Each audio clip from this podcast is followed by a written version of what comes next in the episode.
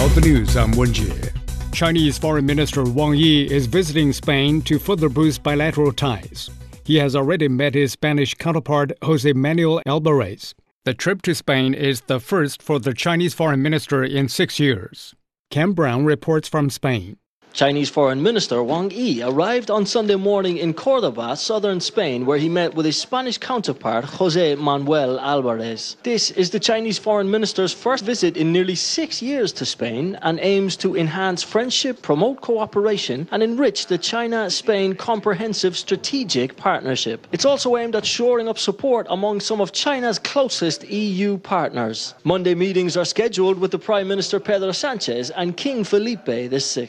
The fact that Chinese Foreign Minister Wang Yi visited Spain directly after the Munich Security Summit is a testament in itself to the close relations between these two countries. And the positive announcements for Spain's economy should only further serve to deepen bilateral ties. Spain's Foreign Affairs Minister welcomed the lifting of the ban on beef exports as extraordinarily positive and also spoke of the conversation he had with Wang Yi about ongoing conflicts in the Ukraine and Gaza Chinese Public Security Minister Wang Xiaohong has met U.S. Homeland Security Secretary Alejandro Mayorkas in Vienna.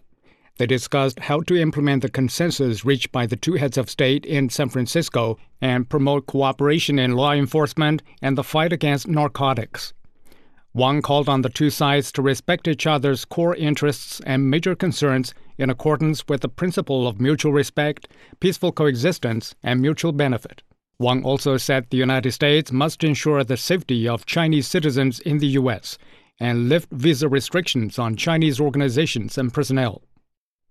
Media reports say at least 64 people have died in a major escalation of tribal fighting in Papua New Guinea's highlands.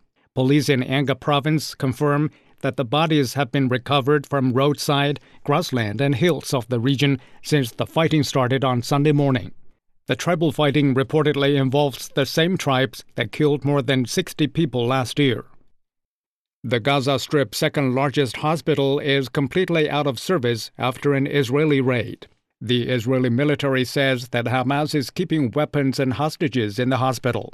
Meanwhile, the Israeli cabinet has issued a statement rejecting a unilateral recognition of a Palestinian state by the international community. Elena Becatoros has more from Jerusalem.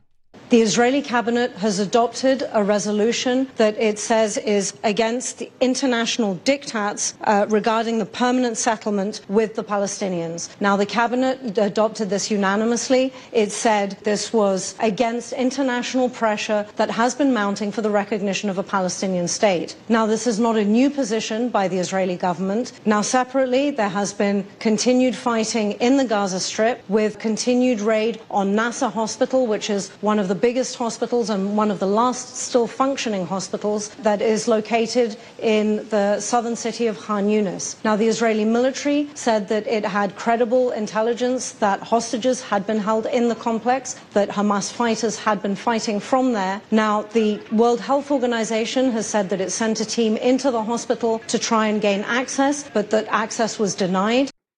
The British Maritime Trade Operations Agency says a missile attack targeted a cargo ship in the Red Sea and damaged it on Sunday.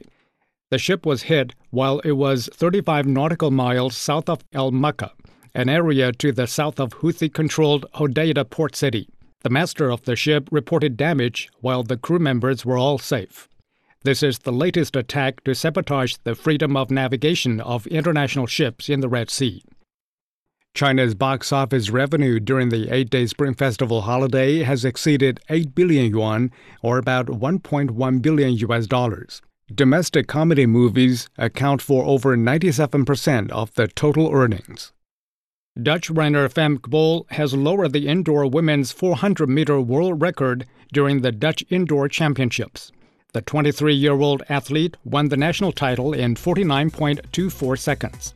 0.02 seconds faster than her result at the national championships last year. And that's the news. I'm Wenjie.